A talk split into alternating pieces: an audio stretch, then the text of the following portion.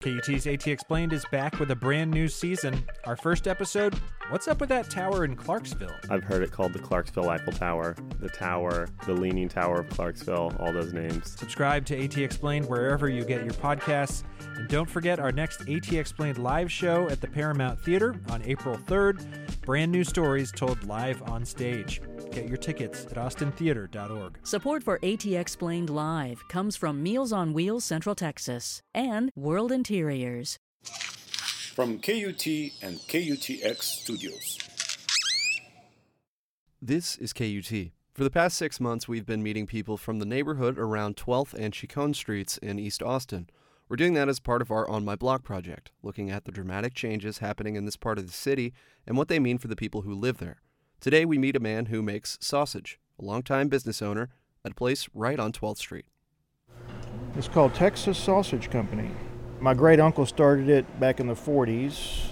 He retired in the 70s and sold it to another guy. And then our family kind of bought it back in the 80s. We've had a few partners in the business back in the 80s and 90s, and then they've all gone and done something else, and I've stayed here. My name is Gary Tharp. I've been here since 1988. We manufacture sausage for mainly wholesale, so we sell to restaurants and a few stores, barbecue places, places like that. I got a degree in business and business management, so I knew a little bit about how to kind of manage a business, run a business. Actually, was a uh, investment broker, believe it or not.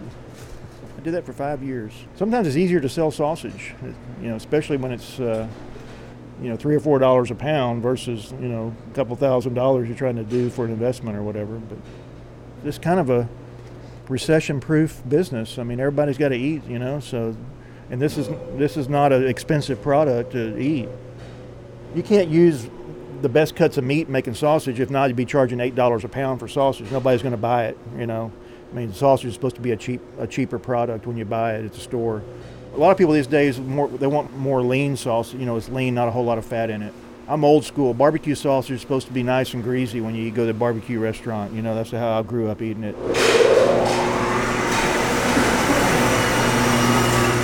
I am getting the recording logs from my uh, temperature logger from, from my smokehouse, from my sausage last night, to see uh, see if it cooled down properly. It's supposed to have a certain cool down procedure, so you don't get any type of listeria or any other type of foodborne bacteria inside the sausage. Back when it was started in the 60s, this was on the outskirts of town, believe it or not. Now I'm centrally located, so if we have to deliver something or whatever, I can go any part of town and be right here. And plus, it's kind of centrally located for retail purposes too. Can't even imagine where I'd have to move to to be able to get out of this area as far as avoiding high property values and taxes. I don't really want to move the business. I'm too old. I've been here 30 years almost. If I was 25 years old or something and I wanted to go expand, I'd be more in, interested in doing it. But I've been here for 30 years. I'm not really, I'm a single owner. I work the business. I'm not interested in packing everything up and, and leaving. It's, it's more of a headache. It's going to cost me just as much money, if not more money, to pack everything up and move it somewhere else.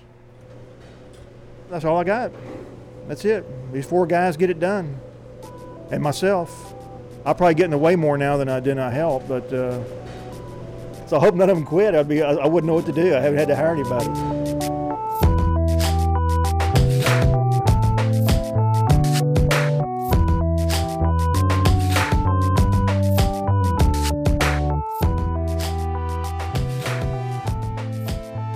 That was Gary Tharp, owner of Texas Sausage Company on 12th Street in East Austin. You can hear more voices from our On My Block project at onmyblockatx.org.